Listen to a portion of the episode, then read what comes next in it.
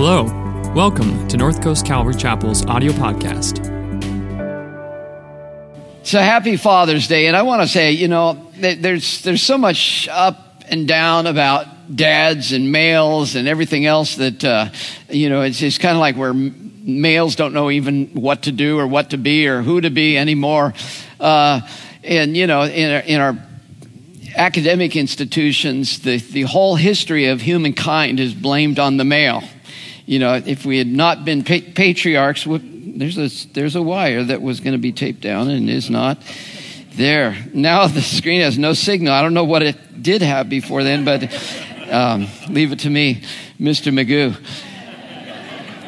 So at any rate, uh, you know, we, we kind of hold our head down and someone says, uh, what gender are you? Male. I'm a man. Because uh, we, we feel so apologetic. We don't know who to, who to be uh, today, but I want to take a moment to say thank you, dads, for being dads. Uh, we thank moms for being moms, and in moms, if you're feeling we're leaving you out, we did have your day. So, um, and it will come in 11 months. And uh, if you had a bad dad, uh, I, you know, I'm so sorry for you, but that's for therapy day. Uh, for today, we want to just say thank you to the dads that uh, every day get up and and uh, and be a dad to your kids. Uh, do the best that you know how to do. We're growing. We're learning as we raise kids. Kids raise us, and we decide what our what our dads did and what we want to keep and what tools we want to throw away. That doesn't work anymore. I always joke about the fact that. Uh, uh, dads from the second generation kind of grew up in an autocratic, uh, you know, tyranny kind of situation where uh, we heard in our home, yours is is not to reason why, yours is but to do or die, and that you know, and then I realized that doesn't work today. That's just that's not the style uh, that works today, and maybe. Um, you know, maybe not the style that Jesus would have used. So we're trying to figure it out, dads. But uh, my sincere thank you uh, for being dads, and your children thank you. And, uh, and my prayers today are with you that you would continue to be uh, all that God has created you to be. Thank you, dads.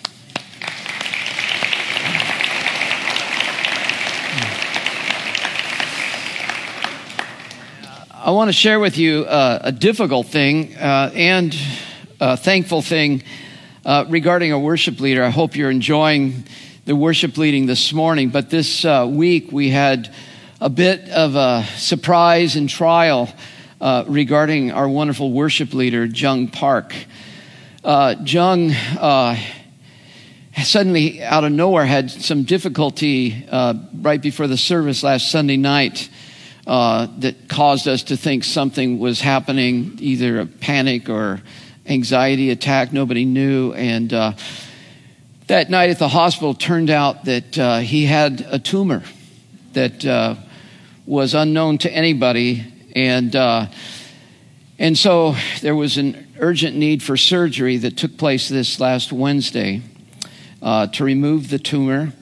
And I'm thankful to report to you that the neurosurgeon uh, did a wonderful job and uh, all his faculties are intact and um, uh, is just in recovery now. And uh, he's got to go through some physical therapy.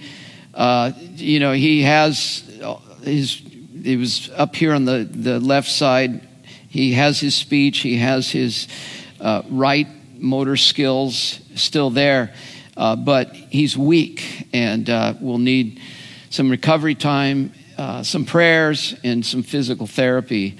So it, it's, it's a shock to all of us. We love him deeply. And so, because we love him, uh, I would really ask you to add him to your prayer list. Some of you I pray regularly. Uh, some of you do it in the morning, some in the evening, uh, no matter. And some of you at meals. If you would just add a prayer, can you imagine if a few thousand people were praying for you every day? You would be amazing, right? Um, well, we're going to do that for Jung and, uh, and ask that God brings him back to us quickly. We do ask that uh, you would hold this as a, uh, a time for no visitors. This is a time, they, Jung is probably the most amazing father that I've known. And um, so it's a time for the four boys to be loved by him and for him to love them and uh, find him secure. You'll be happy to know that he still has all of his hair. the doctor was kind and just uh, shaved one spot, and uh, unlike some of us, and and uh, so he, he's no swelling. He just looks great, but uh, it's a time of rest and recoup. And, and I know that some of you are amazingly loving people. So this out- announcement is going to go right past your ears and say, I don't care. I'm going in because I love that guy. And I guess, could you not do that? Um, just not for the next few weeks. They're, they're asking for that kind of privacy as they re, retool, regroup as a family and uh, prepare to go forward. So join me, will you, as we pray? Father, we do love Jung. We thank you for him. Uh, you know, God, uh, He's been with me in this church for probably 12, 14 years. And uh, we pray, God, that you would heal him totally, completely. We thank you that you have given him such a great doctor, and you've given him such already good physical therapy and that he's an all star when it comes to physical therapy. But we pray that all the tissue that needs to be healed would be healed and that uh, he would come through this ordeal with flying colors. We pray for the comfort and encouragement to Misty and the boys. And then, God, for us as a church, we thank you for the depth of musicians and worship leaders that you've gifted us with in this church. And uh, as we reach into our bench to have different people lead worship, we thank you, God, that you've given us such great hearts to lead us. So be with us as a church as we go forward. And then, Father, we look forward to that day of celebration uh, when Jung is back up here with us. So heal him, we pray. And now speak to us this day as we study your word. We ask this in Jesus' name. Amen. So today I want to study with you from Joshua chapter 1 the dynamic, the issue of leadership. I think this is a day where, particularly on Dad's Day, we need leaders to rise up. We need men to rise up and be men. And uh, Joshua's call from God, as you'll see, to be strong and courageous is a great call for all of us. I wish we had strong, courageous people all throughout our society, and particularly the church. This is a time where we need true leadership. Leadership is a funny thing. And I've thought about it a lot over the years because it, it comes in so many shapes and sizes. I think we're all leaders to some degree or other, male or female, young or old. We're all leaders. We're, and by that I mean we all have a sphere of influence, even if you only have one friend. Uh, you're influencing that friend. You lead yourself. You lead your own soul. You lead your own body in, in all that you do in your life. You're, you're leading yourself.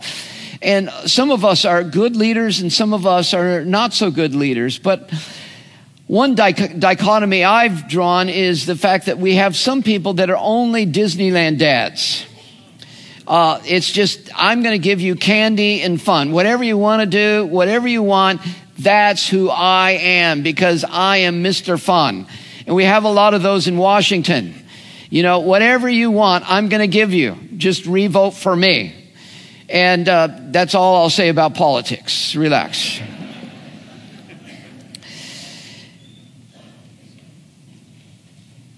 But he's kind of the person that says, I like to lead, I like to talk, I like to hear myself talk. And you apparently are looking for someone to fill the void, so why not? I'll do it. and I'll just give you everything that you like, so you like me, and we'll do this again. And this, it, my vernacular is it's the Disneyland dad. Now, I'm a Disneyland dad in the sense that I love Disneyland. But that's not the only place we lead the people who are following, particularly if we're parents with children. There's room and there's time for the disciplined dad. And by discipline, I don't mean simply punishment. I mean training, guiding, coaching, helping them to become. And, and a disciplined dad projects where do I want my kids to be when they're 28? Before I dump them off onto the world and say, whew, uh, because you know that's not how it happens. You're, you're dad for life. And what are they going to be like when they go out into the world? So a, a, disciplined dad has a view of where this needs to go, just like a coach has a view of the season that we want to win, the game we want to win, not just this particular moment. And a disciplined dad is thinking about uh, the tough times because it's not always going to be easy. And who are we when we go through the tough times? And that's where Joshua comes in because Joshua is being handed a very, very difficult task. In the journey, the history of Israel, it's probably the most difficult time in the story of Israel up until this point. So we come to verse 1 of chapter 1 and we read After the death of Moses, the servant of the Lord, the Lord said to Joshua, son of Nun. By the way, wouldn't you love that to have on, on your epitaph? Servant of the Lord. Just not what you did, how amazing you were, just served God. My wife told me recently that she was going to put on my epitaph, the one who has the most fun wins. Because I say that all the time. Hey, the one who has the most fun wins. I think I'm winning. And um, so maybe I'll, I'll have that one instead. Moses, my servant, is dead. Now then, you and all these people get ready to cross the Jordan River into the land I am about to give to them, to the Israelites. I will give you every place where, you're, where you set your foot, as I promised Moses. Your territory will extend from the desert to Lebanon, uh, from the great river Euphrates, all the Hittite country to the Mediterranean Sea. So we go from north to south, east to west. No one will be able to stand against you all the days of your life. As I was with Moses, so I will be with you. I will never leave you nor forsake you. Be strong and courageous because you will lead these people to inherit the land I swore to their ancestors to give them. Be strong and very courageous. Be careful to obey all the law my servant Moses gave you. Do not turn from it, from the right or to the left, that you may be successful wherever you go. Keep this book of the law always on your lips. Meditate on it day and night so that you may be careful to do everything written in it. Then you will be prosperous and successful. Have I not commanded you? Be strong and courageous. Do not be afraid. Do not be discouraged, for the Lord your God will be with you wherever you go. So the command here to Joshua is to fill the gap to fill the gap that Moses is leading with strength and courage. And so, over and over, God gives him one clear command be strong and courageous. Be strong and very courageous. Be strong and courageous. Do not be afraid. Do not be discouraged. This word strong has the idea of it's a cluster of words that we would use to be bold, to be alert, to be stout. In this day where we all need to be feely, touchy, and nice, there is a place for someone to arise, to be bold, to be alert, to be strong. And to be courageous means to be confident. There's nothing wrong with being confident, for being firm, as the word implies, to being resolute You might even translate it to be brave. It's how we think of the great generation, the, the men and women that fought in World War II, and how we remember them, this strong and courageous generation. And the second command here is to be very courageous, which means uh, as courageous as you can be. It's not just a comparative, it's a superlative. To be most courageous. Now, why? Well, you have to go back to the historical context to understand. Moses has been a phenomenal leader. On the one hand, he's been the, the most humble servant the world has ever known. That's what the Bible says about him, that he was a very humble man. It's not how we think of leaders, but humility and boldness are not antonyms. They go hand in hand. You can be bold and arrogant. You can be bold and mean spirited and, and a, ty- a tyrant, but you can also be bold and humble. Humble has to do with self awareness that I'm not the greatest person in the world, that there is a God and it is not me. So Moses was this guy, and he was this guy for 40 years. And the people he led were not easy people. You can read about it in the book of Exodus. They were very, very difficult people. They had their own opinion, they had their own idea, and sometimes there were other leaders that rose up and said, Let's go back to Egypt. Or why does Moses get to? They were people challenging him all the time. And Moses dealt with all of that. And Joshua was kind of his aide, as he's called here, his sidekick. He was one of the spies that went into the land when 10 of the spies said, We've been into the land, it's frightening. It's horrible. There are giants in the land. The cities are huge fortresses. We cannot do it. And that led to them wandering the wilderness for 40 years in the Sinai desert. But Joshua was one of the two spies, Joshua and Caleb, that came back and told Moses and the people, we can do this thing. The land is fruitful. Uh, you know, they're nothing before God. Now, let me pause here because some of us now, because of our, our, view of war and our view of democracy and our view of egalitarianism and our view of compassion and so forth, we have the idea of live and let live and just let everybody get along and whatever. And we're horrified when we think of a, of a people group going into another land that's occupied from other people. We would mostly say that's an ungodly act. No one should ever do this except this was an instance where God had chosen Israel. Two things, just so you know Israel's history. One was they were to become the utopia, the great experiment of what would it be like if one people group on the planet practiced all the ways of God, loving Him with all they are and loving each other as ourselves. And so God gives all of these justice laws in detail so that they might be that people group. And then the end result was that all the other nations of the earth would look on and say, Oh my gosh, what's their secret? What's the secret sauce? And they would be drawn to God. That was the plan, okay? The other thing to know about this is the reason they were going to come in and oust the Canaanites and the Amorites is for God's judgment upon the people. That people group practiced all kinds of practices that were just horrible. One, the, the one that stands out the most is uh, human sacrifice. Uh, they, because of fear of Molech, they would sacrifice their firstborn male of every family uh, on the altar of Molech.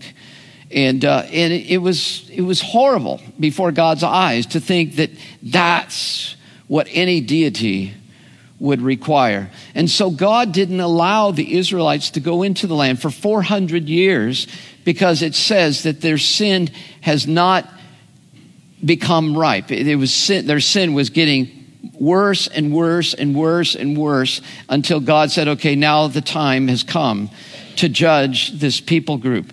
So, for those two reasons, Israel is going into the land. and it's to become the promised land. And Joshua is the guy. And the words that are spoken here are the very words that Moses already spoke before he died. He spoke these words to Joshua in Deuteronomy 31. Then David speaks these words to Solomon, his son be strong and courageous. And God speaks these words to Hezekiah, the king, when he's about to be attacked by the Assyrians. And then Joshua speaks these words to the entire people, to everyone. There is a place for you and I in our role influencing people to be strong and courageous. And if we are not, the opposite can happen. Either I am a leader who is terrified, who doesn't uh, know what to say, doesn't know what to do, and is passive. But worse yet, usually when there's a void of leadership, someone else will arise. Some other loudmouth will arise and perhaps say something, present something which is not the best idea. So if God has called you, whatever your sphere of influence, whatever your footprint is, whether it's large or small, why not?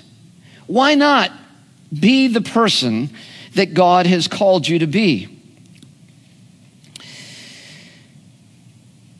So we think that courage sometimes is just overcoming external obstacles, but sometimes the courage that we need is overcoming the internal obstacles. You know, we have a lot of internal obstacles. Today, we live in a time where uh, the internal voices are um, what's, what's my gift? What do I like to do? What's my favorite color? What gives me energy? And a lot of us would not be doing what we're doing now if we started there. It's, it's, those are good questions, those more humanistic questions, but they're only part of the question. Uh, probably a lot of you didn't decide to have kids based on uh, this is my favorite color, or if we had kids, it would really give me energy. You're probably more like Jan and I and just said, hey, be kind of cool. We didn't have a whole theology about it. We didn't think about leadership. We didn't think about any of these things.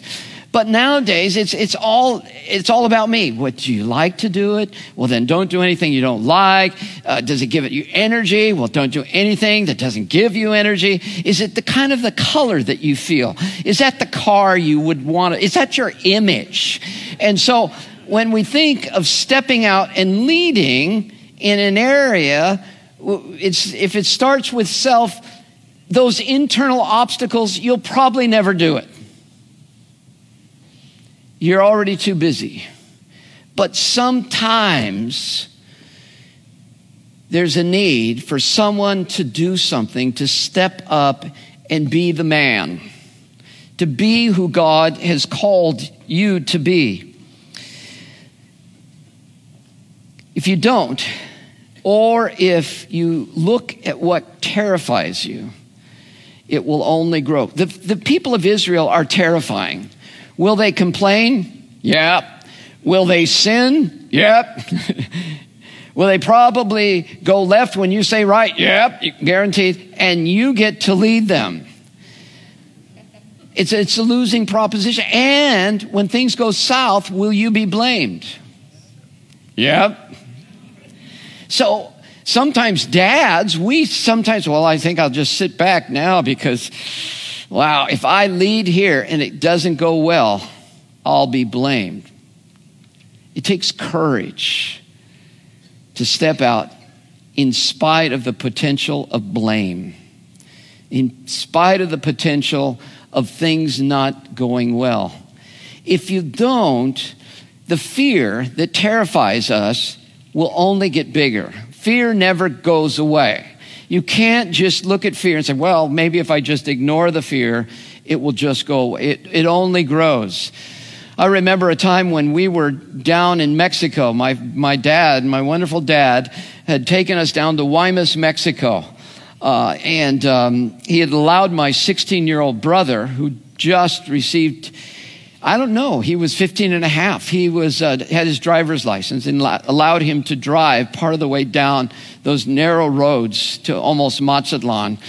And, uh, I, you know, that was terrifying enough for me to see my brother driving the car. But when we got down there, we had a great time. We're camping, water skiing, and we discovered some cliffs. Now, there were some friends of ours who were 17 and 18, and they took us to these cliffs, and there we are, uh, 14 and 15, almost 16, and, um, and these cliffs. Now, I remember them as 60 feet high. They were the height of telephone poles. But I've looked at most telephone poles lately, and they seem to be more like 35 to 40 feet high. So I have to kind of deconstruct it in my mind now and think I probably exaggerated the height. But these older teenagers were jumping off the cliff. It was a deep pool. Why not? And, and so forth and so on. So my brother and I decide we're going to do it. And we climb the face of the cliff up to this point. And my brother looks over the cliff and he sees the water. Now, I don't know if you've ever looked at water from heights, but it's a little bit different than land because it twinkles. It has the reflection of the light.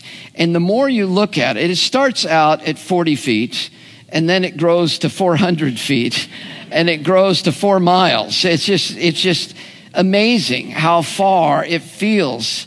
And so my brother was just staring at it and staring at it. Everybody saying, Come on, come on, you can do it. Come on, come on, come on. And finally, we stopped after about 20 minutes and just let him think about it. And finally, after 45 minutes, uh, the younger brother says, Are you going to jump or not? And then he says, You go. so I had already learned something. Don't look at the water, right?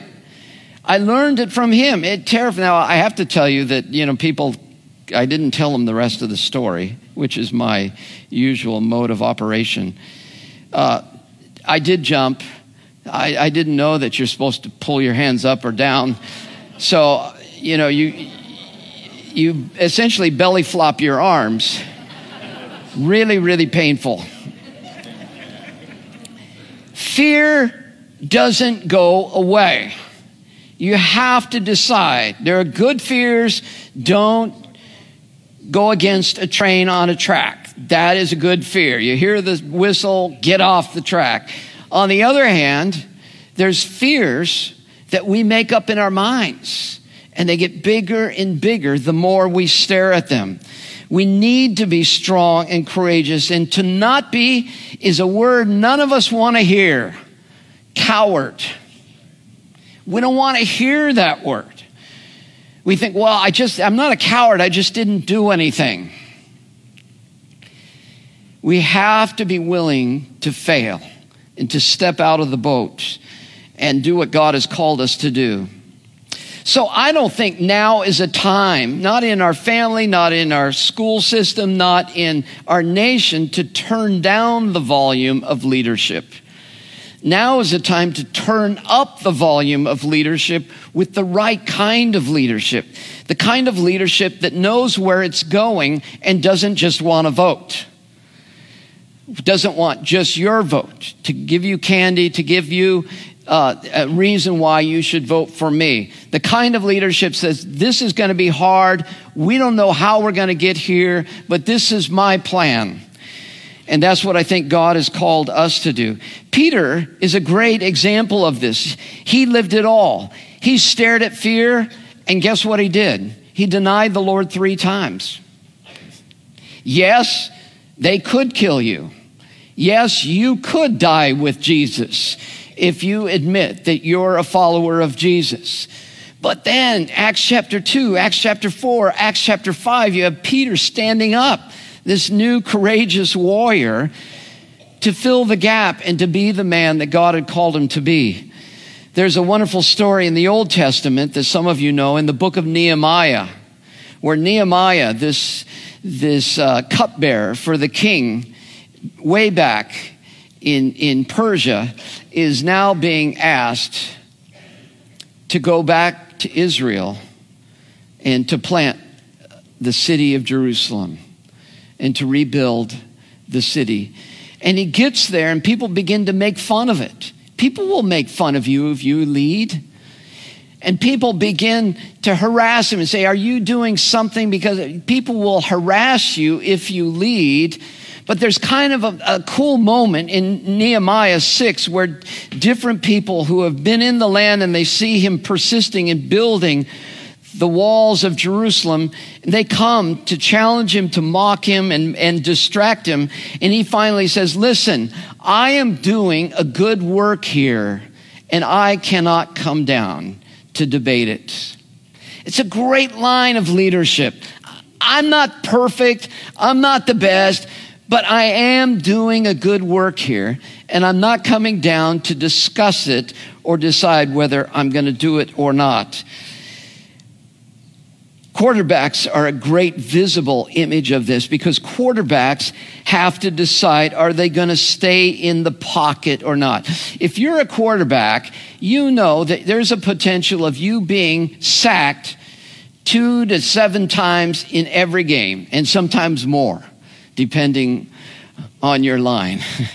and if it's a bad year for your line, then you're just going to be steamrolled all year long there's a tendency to want to move out of the pocket, to roam. Uh, the Doug Flutie style. You're not tall enough, you don't know where everybody is, and you don't want to stay in the pocket, you're going to get creams. So you roll out, and maybe you get a Hail Mary and you get the Heisman Trophy. But history tells us that quarterbacks and leaders stay in the pocket. We have a saying in our country if you don't like the heat, get out of the kitchen. It's going to be hot if you decide to lead, moms and dads. It's just the way it is. Now, the reason for leadership scripturally and in this text is not just because you feel like it or you enjoy it or you're the first one to speak. Uh, there's a reason for leadership, and it's it's given to us in verse 6 because you will lead these people to inherit the land I swore to their forefathers to give them. In other words, there's a job to be done.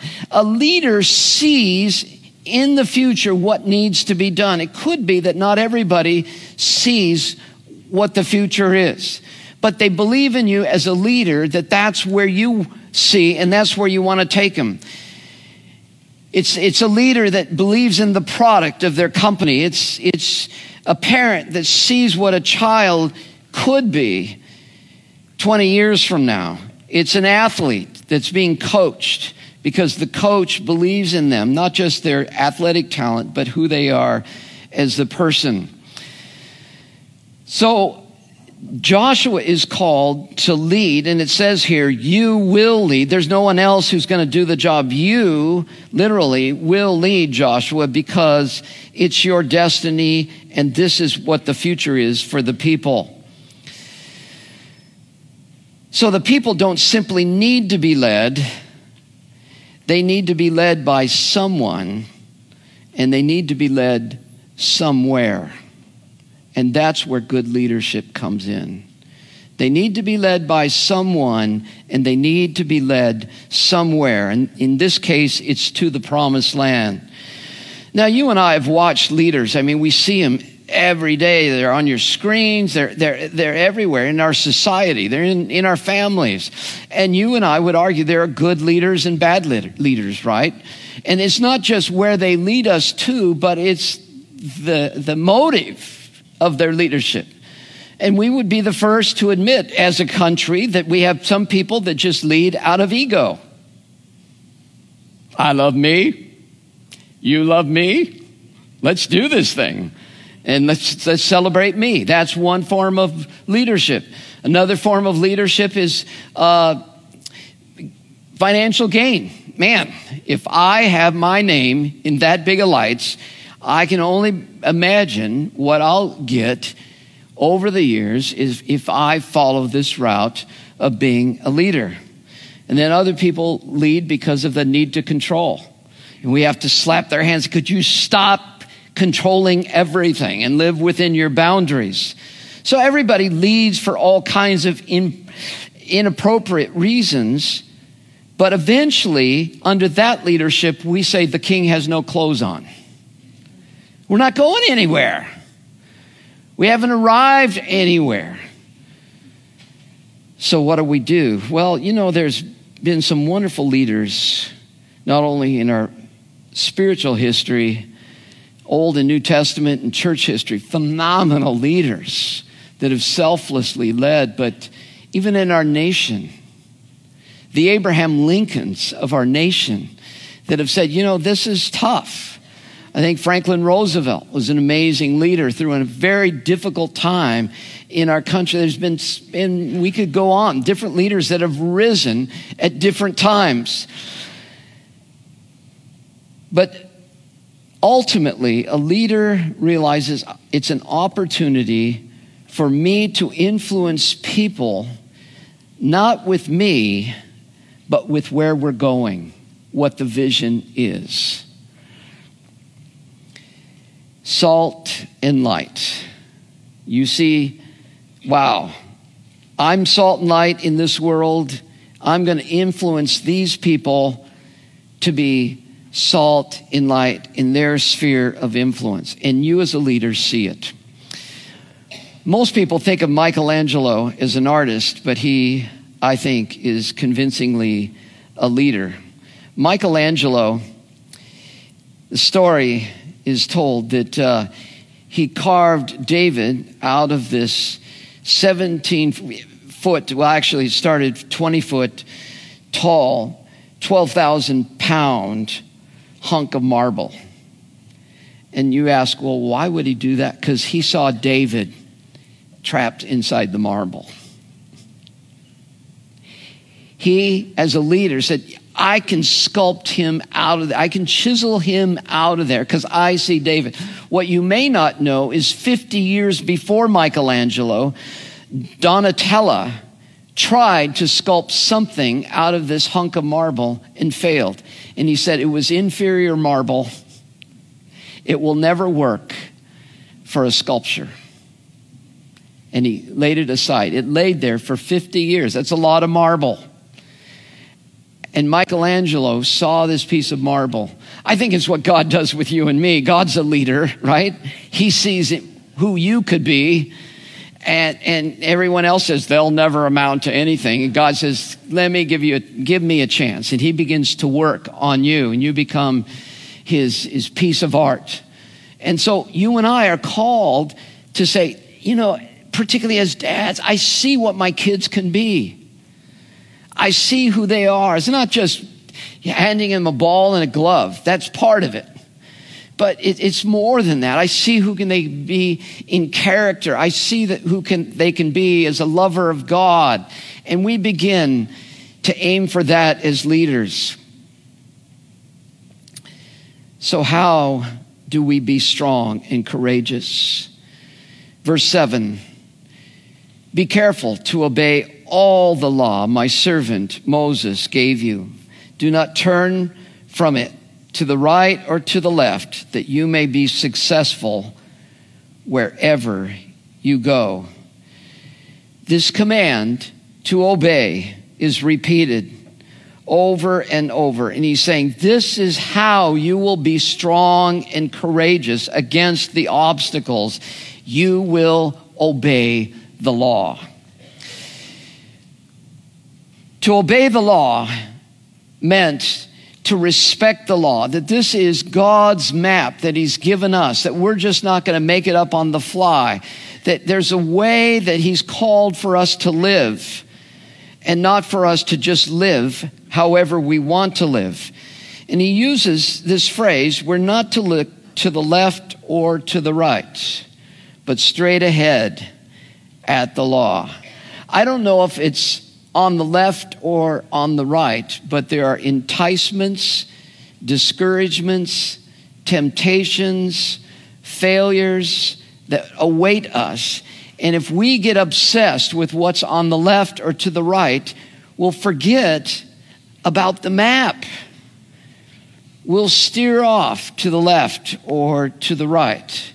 I'm told that if you're driving and you start looking at the automobiles in the lane to your left, you're going to start going over closer to those cars. Or on the right, you start dangerously becoming closer to those cars that we got to look straight ahead down the center of our lane. And the Word of God is given to us. Now, let me say something. You still there? Awesome. the Word of God is given to us for a particular reason, and some of us have the wrong reason. Can I correct you? The wrong reason is sin management. Well, he gave me the Bible, it's filled with 400 don'ts, and, and it's because he doesn't want me to have fun. He just wants me to not do this, and he wants me to not do this, and he wants, and, and that's a sin management view of the Bible. You're managing your sin every day. Well, I want to do this, but God says I can't. I don't know. I'll wrestle with this again tomorrow because I, you know, it's just, um, it, it's just kind of an unhealthy, negative view of the Word of God. You got to look beyond that to find it's not why does He want to manage your sin and your good stuff? Why does He? Because, in the Bible says it here, it, he, he wants to do this because He wants you to prosper. He wants you to thrive. Father knows best. He is the ultimate benevolent father, but wise father. And so, because he knows that, then he wants you to follow the word of God. The literal here is haTorah, the Torah. So he urges us to meditate. In verse 8, to meditate on it day and night, so that you may be careful to do everything written in it.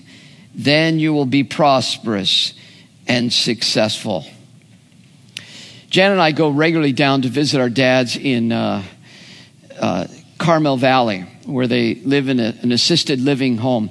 And, uh, and we live in Encinitas. And so you'd say, well, it's not very far. It's actually uh, only six miles.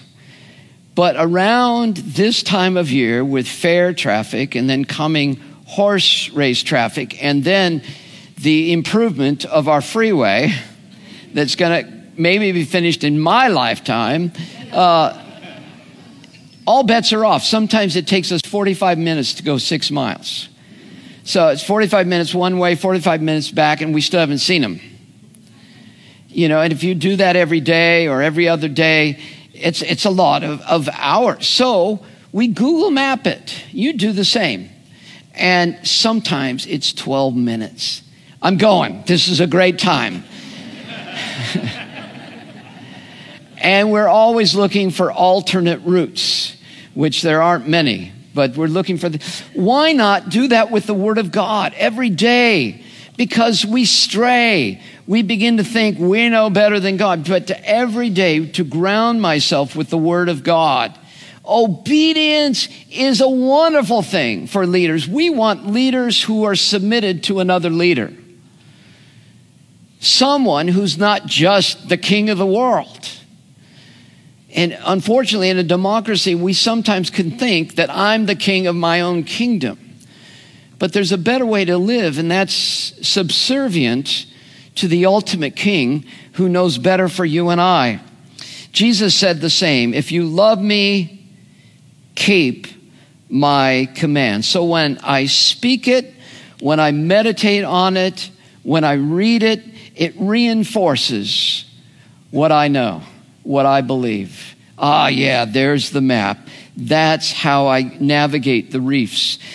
Psalm 1 1 says this Blessed is the man who does not walk in the counsel of the wicked, nor stand in the way of sinners, or sit in the seat of mockers, but his delight is in the law of the Lord. And on his law, the word of God, the Bible, he meditates day and night. He is like a tree planted by streams of water, which yields its fruit in its season, and its leaf does not wither. And whatever he does, he prospers because it's God's plan. And then finally, God's faithful promise. Look at verse 5. As I was with Moses, so I will be with you. What a great promise. You're going to be with me as much as you were with Moses. And then these wonderful words that we all think that Jesus spoke while he was on the earth, which is not true. It's actually the words from God to Moses, and then now the words of God to Joshua I will never leave you nor forsake you. Wow, what a promise. Again, he says in verse 7 that you may be successful wherever you go. Verse 8, that you may be prosperous and successful. For the Lord your God will be with you forever, wherever you go. So God wants you to thrive. We inordinately think that if I obey God and I follow God, He's going to be like a cookie cutter, cut, cutting the dough. He's going to put the cookie cutter and He's going to throw away all the other parts of me that don't fit into this Christian Bible thing.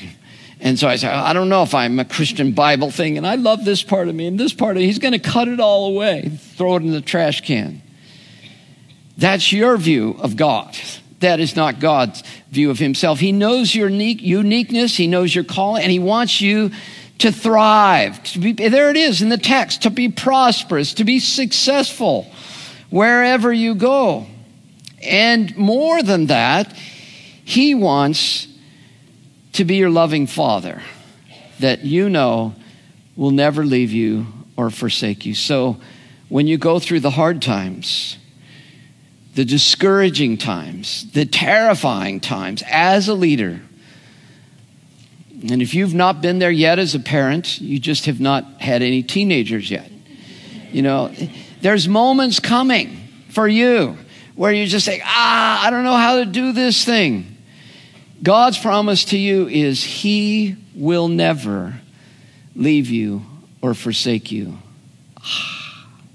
And I wonder if that's the ultimate gain.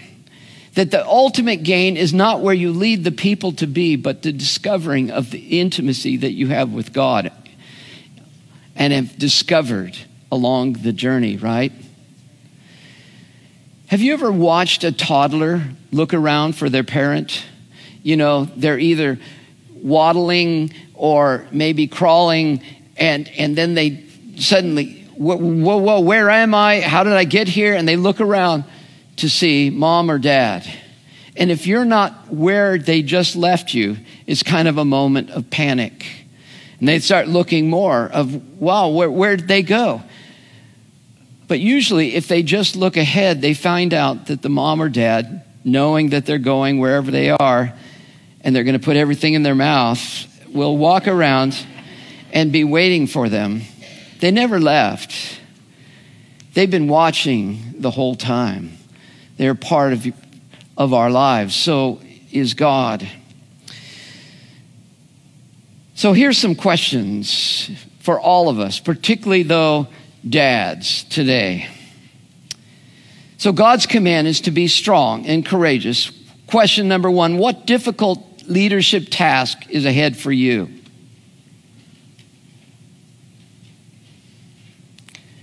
Number two, what mission or influence has God given you?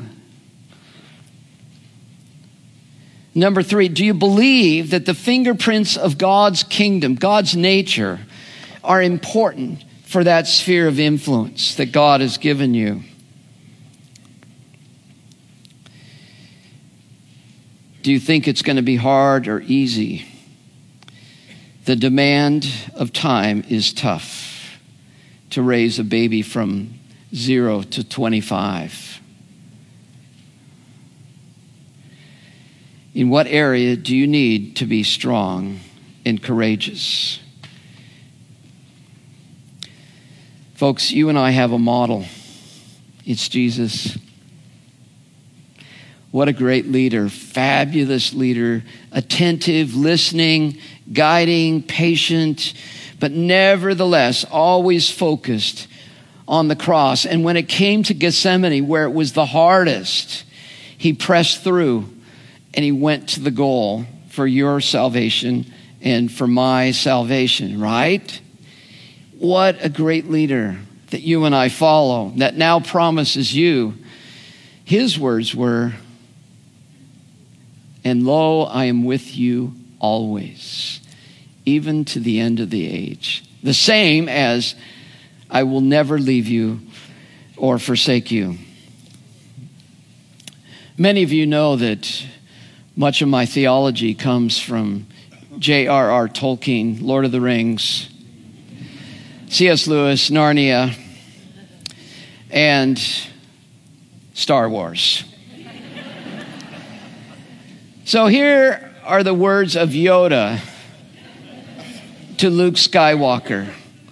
When Luke Skywalker in that first episode is debating of whether he's to now take on the mantle of being a Jedi and do this which Yoda has described him to do, Luke Skywalker is hesitant to be a leader, right?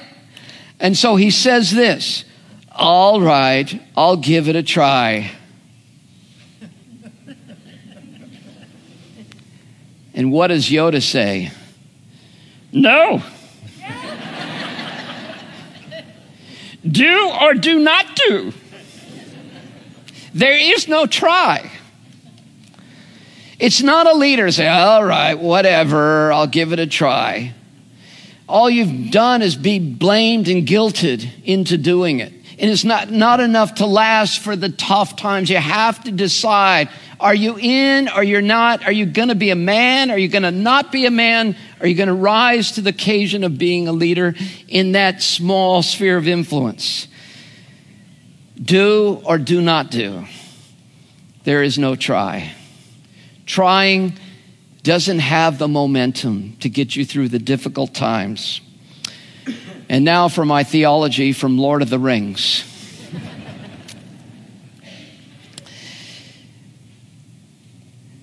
this is from Aragorn as he rides a horse in front of the gates of Mordor. And you perhaps can picture this scene. Sons of Gondor and Rohan, my brothers, I see in your eyes the same fear that would take the heart of me. A day may come when courage of men fails, when we forsake our friends and break all bonds of fellowship. But that is not this day. An hour of wolves and shattered shields when the age of men comes crashing down. But that is not this day. This day we fight. By all of you, but by, by all that you hold dear on this good earth, I bid you stand, men of the West. And as I have prayed for you and thought about the times we live in, I thought, you know, there will be a time, the Bible says, when the hearts of, of many grow cold. There's, there may be a time when it's, it's darker and more difficult than it is even now to be a Christian, to be dads, to be moms, to be leaders uh, in the public mainstream scene. But that's not this day. And this is a day that we need leaders to become the people that God is looking for, to be strong and courageous. Will you pray with me? Lord, thank you for this day for the voice of the Spirit and for the firm word that's in our scriptures. And God, we don't look to ourselves, we look to you. We look to the needs in the sphere of influence that you've given us. We don't even look to success. We don't look to accolades. We don't look to merit, we look to the cause. And Lord, we raise our hands and we say, Here I am. Send me. And God, I pray that in this, in this day you would raise up, not only in Washington, but in all different parts of our world and our society, true leaders, true leaders who see the potential of what could be. And that we give ourselves, even in the t- tough times, even in the terrifying times, to be strong and courageous because of you. And we put our trust in you. Holy Spirit, blow your wind into our sails, and particularly into the sails of dads today. As we're in midstream, raising our kids or grandkids, God, that you would give us courage to step up and be the people that our kids need. We thank you in Jesus' name. Amen. Thanks for listening this week. If you're looking for ways to serve, give, or get connected, please visit our website, northcoastcalvary.org.